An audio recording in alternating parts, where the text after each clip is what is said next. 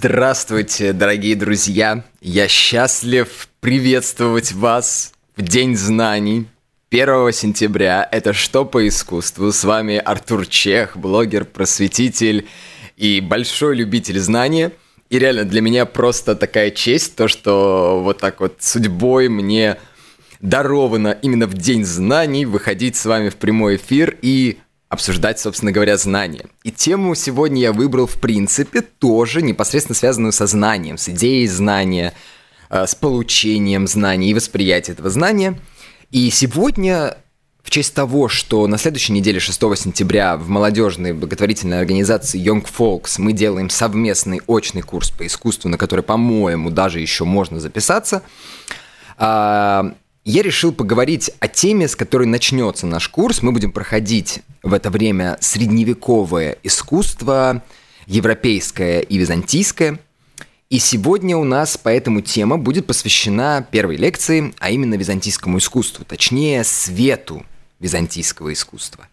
То есть вот этому сиянию золота, да, которое нас впечатляет, вот эта красота икон, вот эти вот белые аккуратненькие мазочки того же Феофана Грека, которые распространяются по лицу и выражают тот знаменитый фаворский свет. Ну давайте все по порядку.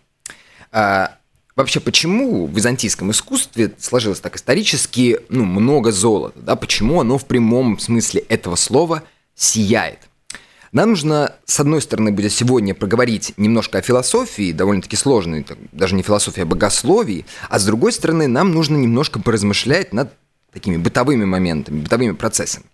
Давайте поймем. Вот, допустим, представим себе, что мы живем в Риме вот где-то в начале 4 века нашей эры. Вот мы знаем, что в 313 году христианство официально стало религии, которая больше не должна подвергаться гонениям, издевательствам и так далее. А в конце уже века, в 391-м, ее сделали официальной религией всей Римской империи. И вот, понимаете, до вот этих вот знаменательных дат в Риме христиане, их было больше всего, и жили они весьма-весьма в Римской империи грустно. Христианам приходилось прятаться, им приходилось скрываться всевозможными способами, им приходилось скрывать свою веру, им нужно было очень сложными способами выстраивать свое сообщество, да, им приходилось испытывать огромное количество мучений, если вскрывали, что они отказываются, поклониться авторитету бога-императора или вот этим вот всем языческим ритуалам.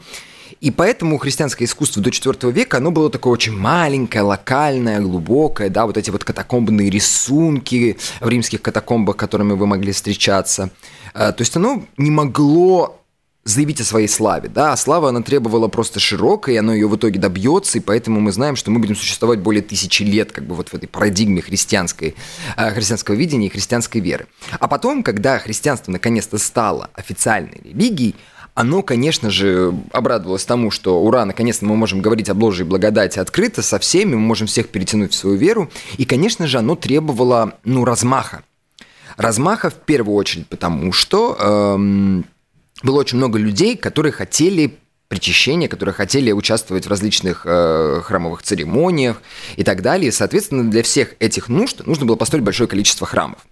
Огромное количество храмов, причем эти храмы в обязательном порядке должны быть круче, чем храмы предшествующей религии. Они должны быть круче, чем греческие, периптор, они должны быть лучше, чем древнеримские храмы, да. И понятное дело, что нужно всячески захватывать умы людей, нужно захватывать этот самый авторитет, и для этого необходима роскошь.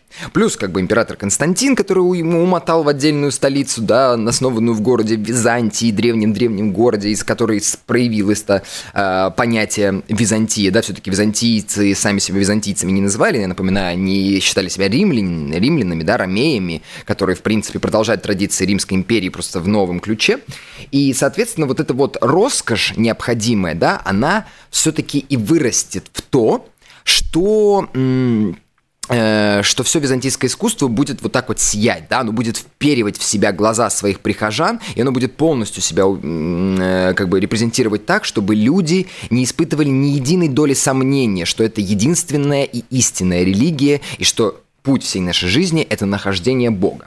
А второй ключ такой к пониманию, в принципе, вот этого золотого искусства бытовой, с бытовой точки зрения, это то, что золото еще с древнегреческой эпохи, как бы, да вообще, в принципе, золото всегда было чем-то очень-очень богатым, дорогим, клевым, значимым, да. Напоминаю, что в Римской империи, как бы, золото и вот эта золотая монета, которая станет расходным таким, расходной финансовой единицей, да, распространит свой оборот почти по всему миру, это было, как бы, в первую очередь выражение вот твоего могущества, твоего богатства, твоей крутизны и так далее.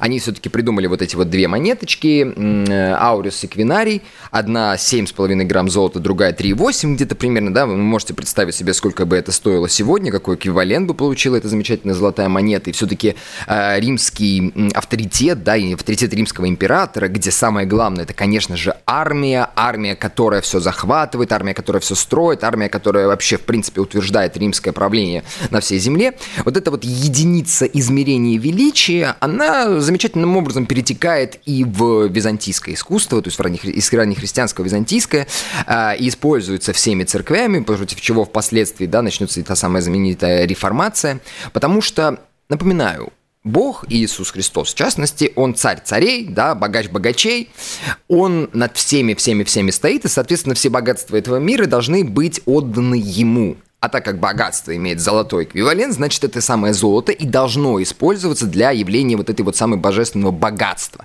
То есть все должно сиять вот повсюду вот этим вот самым богатством, пришедшим из Римской империи, потому что другого способа выражения богатства на самом-то деле не было. Это очень интересный момент, на самом деле. Когда вы изучаете вот так вот глубоко историю искусства, вы понимаете, что оно никогда не берется с пустого места. Все, что мы видим, все, что мы имеем, оно на самом-то деле вот так вот растет одно из другого. Это разные эксперименты, которые переплетаются. Искусство — это не линейная, это не линия, которая развивается вот так вот просто тупо вперед, а это огромное количество таких вот взрывов, таких вот всплесков, которые постоянно соединяются между собой и вот так вот самое себя развивают. И вот эти вот маленькие такие бытовые совершенно моментики, да, мы сейчас еще поговорим, в принципе, про устройство храма, только сначала нам нужно к этим бытовым моментам прибавить моменты богословские и философские. Что вообще есть цвет, что есть вот это сияние, и почему ему так много внимания отдается в искусстве с богословской точки зрения. Мы знаем, что античная мысль, в принципе, вот вспоминаю понятие «знание» 1 сентября, античная мысль в принципе использовала сравнение знания со светом, да, неким светом, который ты постигаешь и который в принципе является как бы выражением самого понятия знания, да, и если как бы мы будем вот так вот придерживаться постоянного стремления к этому знанию, то мы, соответственно, будем осветлены. Да? И вот эта вот античная мысль, вообще, на самом деле, древняя мысль, как бы вот этого света, который сияет, который тебя греет, да, если мы будем даже вспоминать какие-то мистические культы египтян, или если мы залезем еще куда-нибудь глубже в примитивные народы, мы знаем, что солнце как некое существо, как некая сущность, которая светит, которая греет, которая позволяет жизни в дальнейшем, ну, продолжать свое существование, это, в принципе, что-то очень-очень сильно важное, да, и поэтому на него всегда очень часто выходят различные там модели восприятия мира и используют его для того, чтобы как бы пробивать себе авторитет. Ну, сейчас я попробую объяснить, что я имею в виду. Если мы вообще поговорим про христианство и возьмем за основу Ветхий Завет как начало, да, все-таки иудейская религия – это как бы такая матерь и христианства, и ислама, очень много сюжетов там переплетаются, если внимательно почитать Священное Писание, где-то они просто в тупую заимствуются, как это делается у христиан. Мы знаем, что Бог в первый день своего творения, а если быть точнее, Библия его называет не первым днем, а днем единым, то есть некий такой вот еще день до появления дня, некая такая как бы бесконечная протяженность. Мы знаем, что Бог начал создание мира с того, что создал свет. И светом он, в принципе, начинает разграничивать все вещи на этой земле. Он начинает обозначать их. Мы вообще, в принципе, современная физика, да, вот как бы по-своему продолжает эту самую мысль, что как бы создание мира произошло непосредственно с появления света, потому что именно свет, световая энергия позволяет нам вообще все воспринимать, именно наличие света вообще обуславливает существование материи, вплоть до того, что как бы именно за счет вот этих вот магнитных колебаний мы можем даже слышать и чувствовать нашим языком, да, хотя мы как бы сотрясаем воздух, но именно за счет вот этих вот магнитных полей, которые обеспечивают обеспечивают существование воздуха, а магнитные поля исходят из света. В принципе, мы можем друг друга слышать, мы можем друг друга чувствовать, пробовать на вкус и так далее, и так далее. То есть, по факту, весь мир начинается со света. То есть, свет — это есть некая главенствующая сила, которая в том числе неразрывна с Богом. То есть так считают византийские мыслители. И, в принципе, так считала Библия. И вообще, когда мы смотрим, вот читаем Ветхий Завет, даже вот самое начало, возьмем того же Моисея, да, мы помним, что послание Моисея о том, что евреев там нужно освободить, это, конечно же, тот момент, когда он столкнулся с неопалимой купиной, он увидел этот горящий куст, да, он не смог его лицезреть, ему было больно, тяжело, да, и Бог как бы явился к нему в виде света, потому что божественная сущность, в принципе, непознаваема, и единственное, что мы можем от него узреть, это вот этот исходящий повсюду мощнейший страшный свет. Потом сам Моисей вот как бы стал озарен этим светом, когда ушел там после разговора с Богом с горы Синай, да, ему даже приходилось прикрываться покрывалом, чтобы не ослепить бедных евреев, или там тот же самый пророк Иезекииль, которому явился Господь Бог, да, и он различал в этих мощнейших ветрах, летающих вокруг него, вот это какое-то совершенно ярчайшее, какое-то мощнейшее свечение. То есть Бог еще из Ветхого Завета, да и из примитивных культов, да, он непосредственно ассоциируется со светом. И над всем этим как бы размышляли в том числе апостолы, писавшие послания, и апостол Иоанн в конечном итоге напишет знаменитую фразу «Бог есть свет», а Павел скажет, что, ребята, все сущее, что есть на этой земле, явлено нам с помощью божественного света. То есть, опять-таки, эти законы физики, они на самом-то деле уже заложены в богословии. И, в принципе, на самом деле, читая историю развития физики, да, и различных мыслителей, начиная там с Галилея или эпохи Просвещения, мы обнаружим, что, в принципе, все они берут вдохновение для открытия физических законов именно из Бога. Мы это тоже еще затронем. Потом, когда наконец-то вот христианство внедрилось в мир, да, пока оно еще даже не стало официальной религией, и когда становится официальной религией, были такие как бы апологеты христианства, да, отцы-основатели христианского вероисповедания, христианской философии, христианского богословия, и они все по-разному отзываются на то, что вообще, в принципе, является светом, да. Можно вспомнить, например, Оригена замечательного, который считает, что как бы в принципе откровение, да, вот это знание истины, познание Бога, это само по себе, как бы говорили мыслители, вот эта сама идея знания — это некий свет, который озаряет человеческое существо, который, в принципе, на самом-то деле сияет в нас внутри, и в каком-то с той точки зрения душу можно тоже понимать, как вот это самое непосредственное понимание Бога, как некое светящееся явление, как некую сущность, потому что он сам сияние славы, и мы должны это сияние постепенно воспринимать.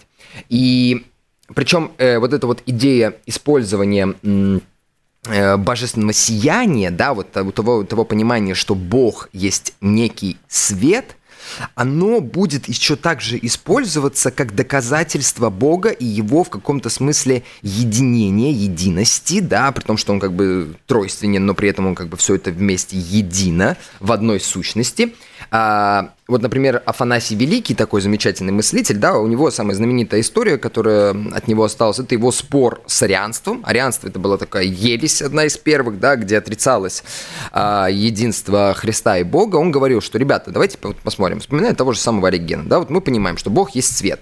Свет есть как бы некое сияние, да, и каждый лучик этого света, он хотя и не является самим светом по себе, то есть он не является средоточием, чистейшим выражением этого самого света, но однако же свет без того, чтобы проливаться вот так вот свечением, различными лучами, в принципе, свет тогда будет непознаваем, он бы не мог нормально существовать, потому что ему требуется распространяться, да, и в данном случае, если Бог есть свет, которому требуется свечение, которому требуется сияние, значит, у нас есть Иисус Христос, который является при этом одновременно Богом, но и при этом человеком, как бы сыном и отцом, долгая-долгая тоже история, вот как бы если Бог есть свет, то Иисус есть вот эти вот самые лучи, есть некое свечение, есть некое выражение этого самого света, и тот факт, что есть некое свечение, что есть продукт, который выдает свет, и который, в принципе, отражается в каждом проявлении божественного творения, да, при том, что с этого это все началось, значит, что вот это выражение света есть, в принципе, отсылка к самому свету, и оно неделимо, хотя и является, по сути, ну, различными сущностями. То есть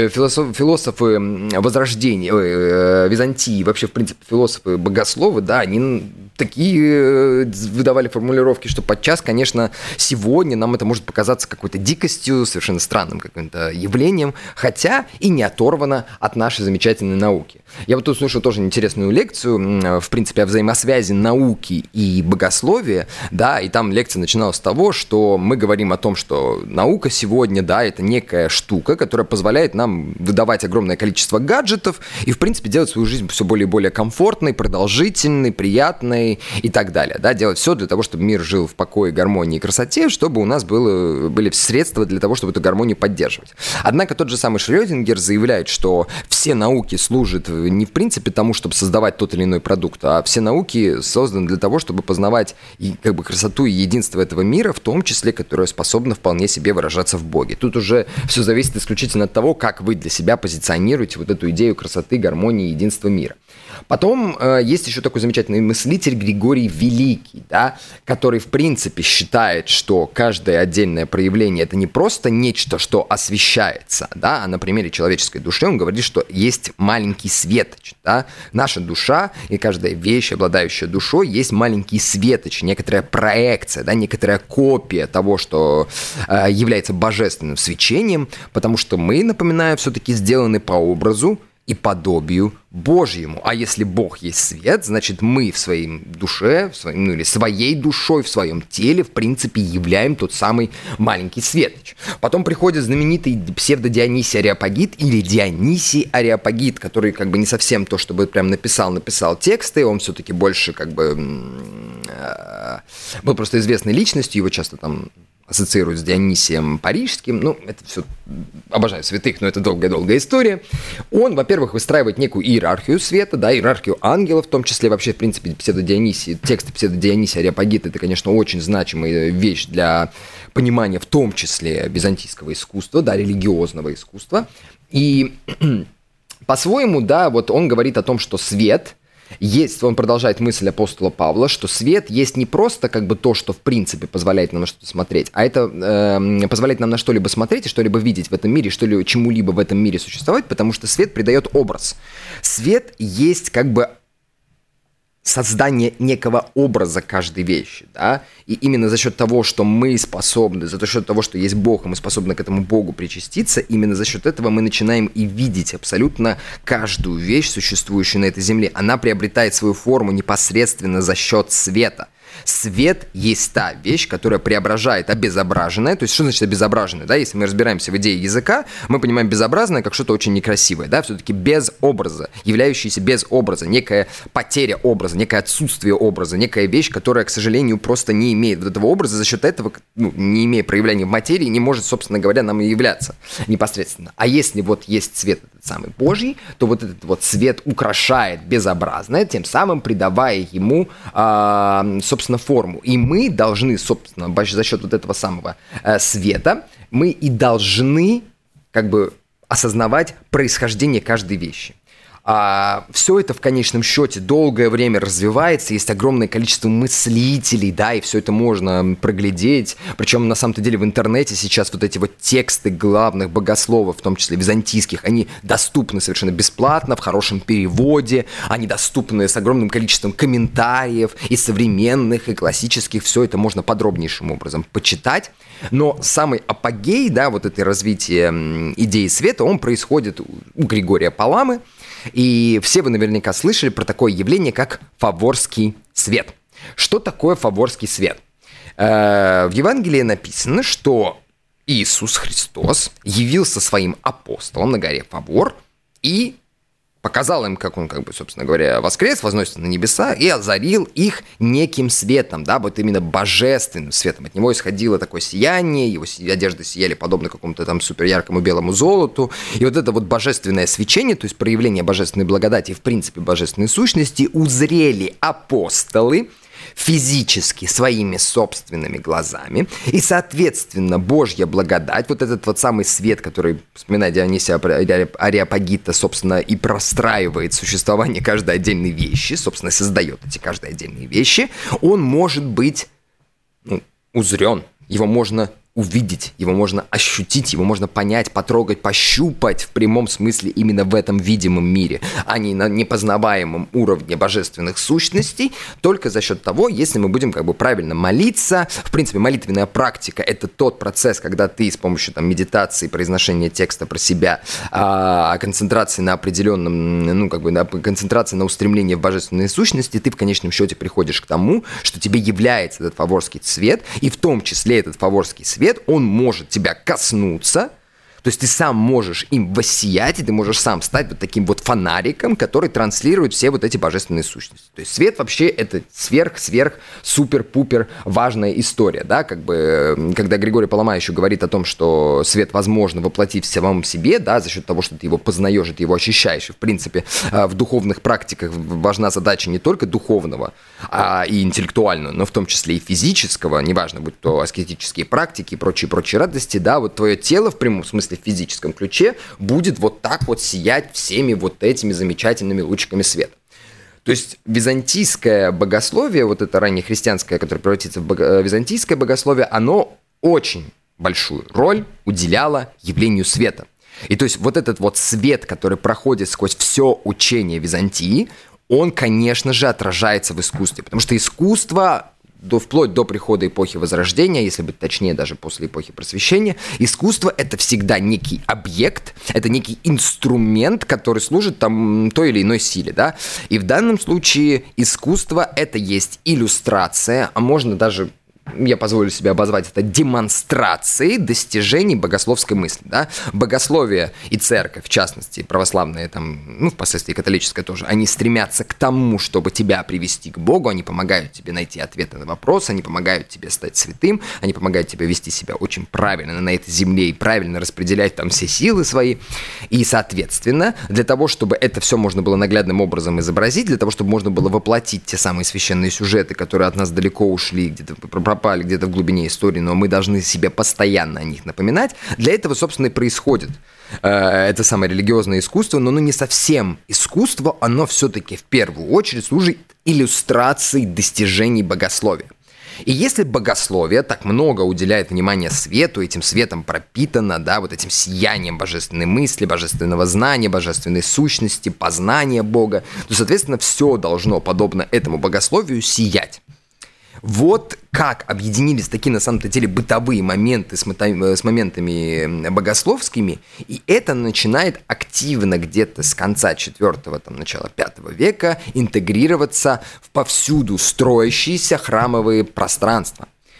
Понимаете еще, в чем основная фишка, которую придумала Византия, да, вот, в частности, византийское искусство. Вот мы имеем за собой опыт античности, да, античный мир пришел в определенный кризис, та религия, которая служила там, она больше не работает, нам нужно что-то другое, да, и в частности у нас есть вот эта идея некого высшего божественного пространства, которое каждый может достичь за счет того, что будет правильно вести в духовном плане, в том числе свою жизнь, соответственно, нам нужно всех этих людей куда-то вон туда и направить.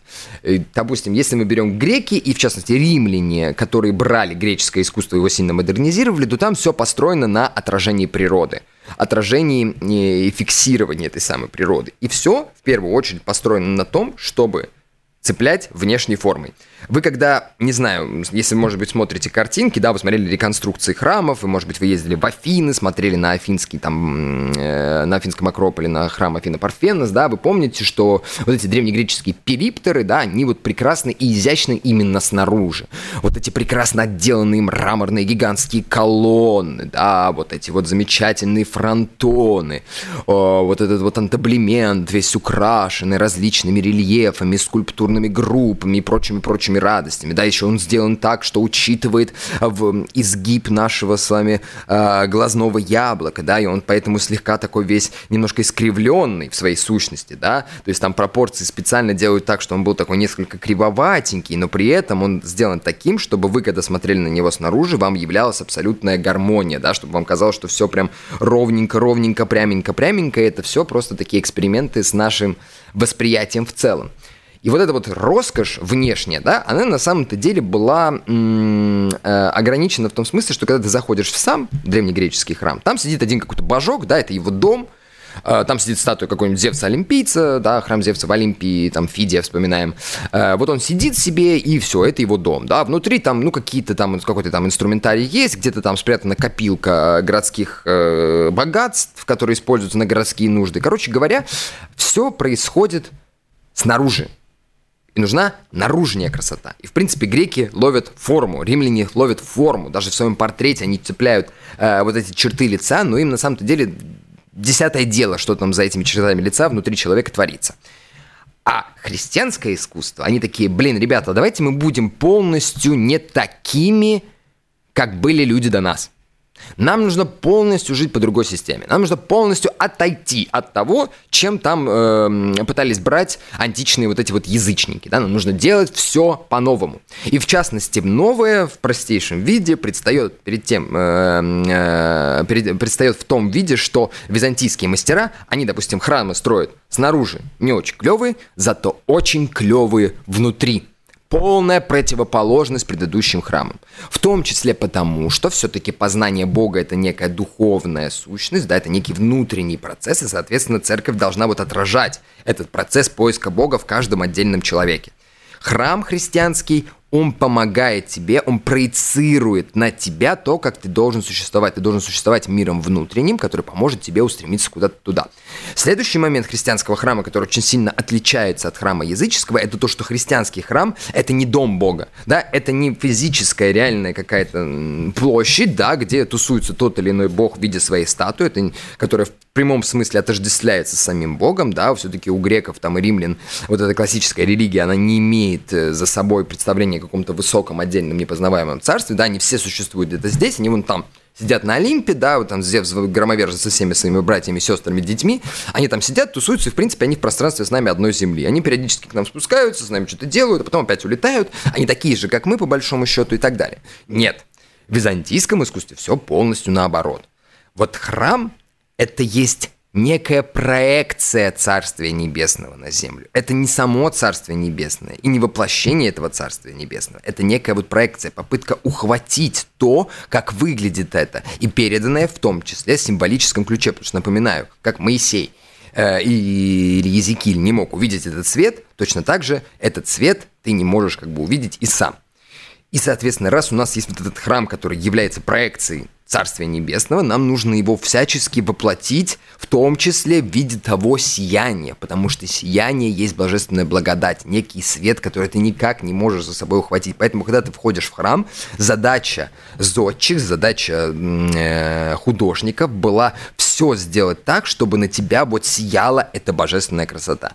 Если вы помните первый вообще выпуск нашей передачи, если вы помните то, что мы сделали в мае с украинской искусствоведкой, мы говорили про Софию Киевскую, мы обсуждали там сияющие мозаики, да, которые находятся в апсиде или в подкупольном пространстве, вот эти вот дорогущие, сияющие золотом произведения искусства. Это в том числе для того, чтобы вот помочь каждому прихожанину в церкви увидеть и понять, как же выглядит эта потрясающая божественная благодать, как же выглядит этот свет. Потому что ты заходишь в церковь, вот вы представьте, нет у вас, напоминаю, никаких тиктоков, инстаграмов, никакого кино, никаких кинотеатров, мстителей, спецэффектов. И вот вы, как обычный человек, заходите в этот храм, и вы просто в шоке, потому что вот эти прорезанные окна, они прорезаны так, чтобы вот солнечный свет падал на вот эти золоченые мозаики, да, золото есть символ божественного света, золото есть символ богатства, Бога, да, и вот как бы все это падает на эту мозаику, причем смальту клали, ну, она состоит из мальты, да, вот из этого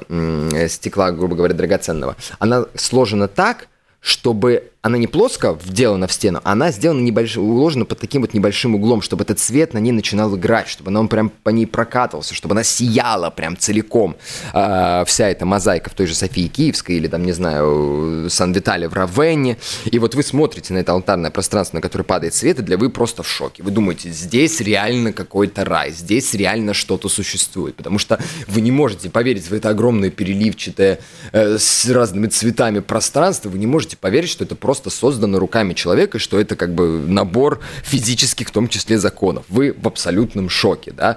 И вот эта вот внутренняя, абсолютно шикарнейшая красота, да, она в том числе становится золотой, потому что верующих нужно через визуальные эффекты, а первые верующие вышли непосредственно из мира античного, а мир античный — это был мир, где люди все на самом-то деле воспринимали своими глазами и ушами. Вы вот видите все это и влюбляетесь, и верите, и понимаете, что вот все так и должно быть.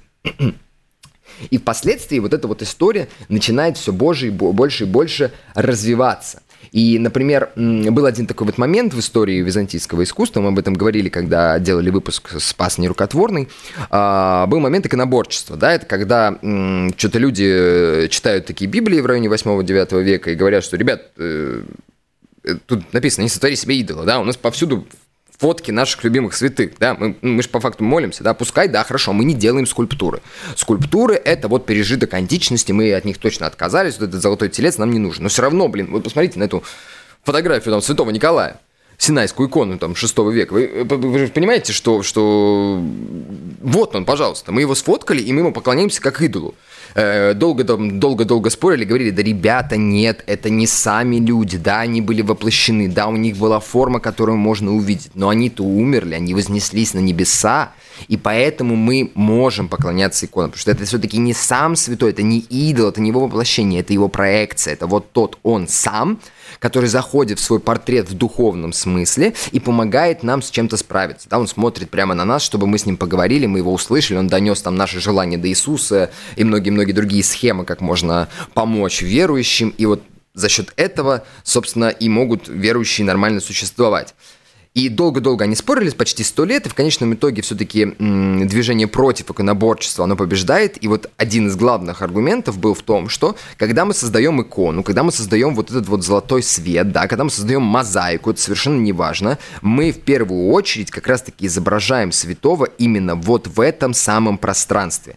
Мы изображаем проекцию этого человека, существующего вот в этом самом райском мире, да, в райском свечении, в божественной благодати. И эта божественная благодать, как бы она на нас сияет с иконы, и мы в ней кое-как можем различить нашего замечательного святого. Причем, ребята, вы же понимаете, что вот за последние там 300 лет, начиная с конца 4-го, начала 5 века, мы же, в принципе, все искусство немножко видоизменили. Да, мы оставили какие-то каноны греческого искусства и римского искусства, потому что другое у нас не получается. Но при этом они потихоньку растворяются, да, пропорции уходят на задний план, они становятся менее реалистичными, да, они как будто бы немножко такие полетные, у них пропадает почва под ногами. То есть мы реально в прямом смысле не делаем реальных людей. У нас есть вот этот вот опыт. Наша задача через свет икон и через свет мозаики сделать, вот явить себе образ всех этих святых, в том числе Спасителя нашего Господа Иисуса Христа, чтобы мы могли через них приобщиться вот к этому свечению, к этой божественной благодати. То есть божественная благодать, из нее как будто бы вот так вот овеществляется этот самый святой. То есть мы на самом-то деле идем в совершенно ином направлении, да, и если мы не будем видеть вот этих вот святых, если мы не будем видеть, как они существуют вот в этом райском пространстве, совершенно непознаваемым, то как мы вообще можем себя заставить идти к этому непознаваемому пространству? Это наша помощь, это наша поддержка, и это наш наглядный пример, это вот такой символический знак, который нам постоянно напоминает о том, что мы должны, подобно святым, делать хорошие дела, конечно же, не форсить и не кичиться ими, но в первую очередь, конечно же, Бог это все увидит, Он нас осветит, и вот так вот мы сможем все угодить в Царствие Небесное. То есть получается, что иконы нам нужны. И свет здесь опять-таки играет очень важную роль, поэтому все иконы будут сиять вместе с мозаиками вот таким вот ярким, мощным, замечательным золотом. К тому же, когда появляется понятие вот этого исихазма, да, фаворский свет, идея учения о фаворском свете, свет, конечно, немножко меняется в пространстве византийского искусства, да, мы можем смотреть, что, например, после 13 века очень часто византийские фрески могут становиться, например, на синем фоне или еще что-то в этом духе, и это не потому, что, подобно джотовским экспериментам, искусство спустилось с небес на землю, а потому что свет, на самом-то деле, считали византийские мыслители, он не только исходит откуда-то сверху, откуда-то снаружи, но это свет можно сиять нам изнутри. И мне поэтому очень нравятся фрески в Новгороде Феофана Грека, потому что Феофан Грек сделал замечательную вот историю. Вот вы когда смотрите его искусство, Феофан Грек, тот человек, который ушел из Византии, да, и пришел на Русь тогдашнюю и занимался там росписями храмов, а вот вы когда смотрите его или впоследствии ученика его Рублева, то вы видите, что после 13-го, там, в районе 14 века вы смотрите, например, на фреску, и вы видите, что вот стоит Христос Пантократор, я вот смотрю на него прямо сейчас, жалко, не могу вам его показать, и вы видите, что в его лице, которое вообще прописано красным цветом, и в фресках, там, например, ангелов, в их лицах в Троице, да, вы видите, что на его лице очень много таких вот белых полосочек, которые окружают его глаза, которые окружают его шею, на лбу у него почему-то они видны, в ушах, и вы понимаете, что на самом-то деле... Это свет тот же самый, божественный свет, свет божественной благодати, который выходит из самого нашего Иисуса Христа Господа, да, из самих святых. То есть свет уже даже столько, не столько выражается в том смысле, что он обязательно должен быть где-то вот там, на небесах, и поэтому мы всегда золотом изображаем вот это неземное пространство, да, проектируем это неземное пространство на Землю через изображение, но свет может находиться по факту и внутри каждого отдельного святого, подобно тому, как он может отражаться и сиять в вашем собственном теле. Все, что нужно делать, это быть праведным, вести постоянную молитву, желательно еще молчать при этом большую часть своей жизни, да, и получается, что свет... Это некая сила, которая никогда не уходит из вот этого религиозного византизирующего искусства, просто постепенно меняет свою форму. И по факту на этом свете все длительное искусство визуальное Византии, оно будет существовать долгое время. Да? Этот свет впоследствии перенесется в золотые купола. Да? Этот свет будет вот в этих вот маленьких бликах сияния на каждом святом, которого мы видим перед своими глазами. И на свете будет построена, да, не только богословская мысль, но и вся программа иконографическая.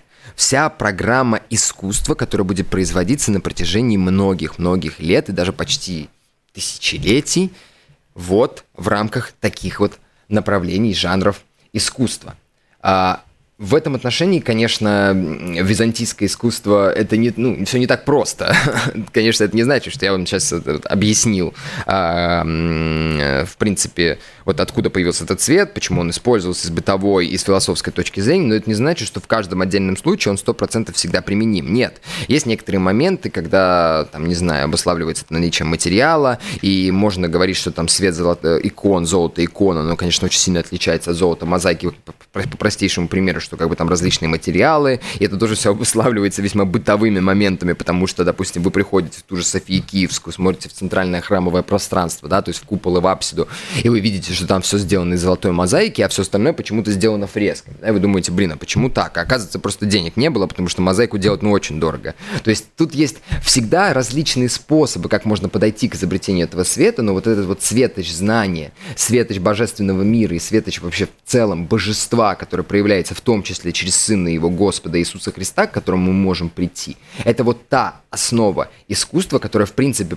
дает нам понимание о том, как представлены эти визуальные памятники Византии. И мы понимаем теперь, что поэтому не нужно нам стопроцентное реалистическое изображение, да, все-таки поэтому святые могут быть пластыми, очень упрощенными, с какими-то...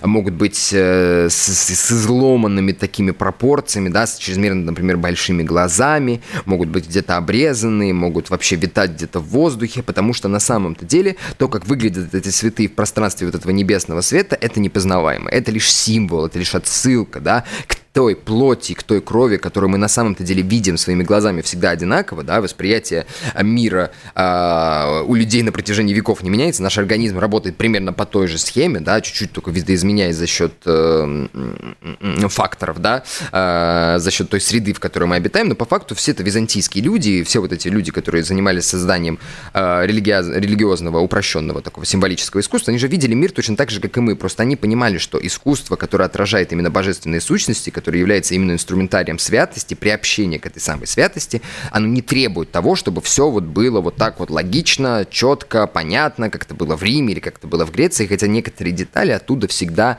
заимствуются, да, и поэтому, собственно, и меняется во многом впоследствии серьезное искусство, потому что там открывается совершенно новая философия, знания, познание мира и так далее. Но вот именно за счет вот понимания этого самого света, именно за счет вот этой проекции и можно осознать, как существует история византийского искусства. Ну, надеюсь, что не загрузил я вас в День знаний такими интересными знаниями об этом замечательном явлении под названием искусство и искусство христианское. Я желаю вам прекрасного денечка, пускай погода в Риге полный отстой, льет дождь, кошмар. Я напоминаю, что история средневекового искусства и курс по средневековому искусству пройдет в Риге очно в Young Folks. На него еще можно записаться, либо написав Young Folks, либо написав мне. Все ссылки висят в трансляции, в записи трансляции нашей сегодняшней передачи на Фейсбуке «Радио Балтком». А мы с вами... пока что прощаемся, услышимся на следующей неделе. Всех крепко обнимаю и больше искусства, друзья. До свидания.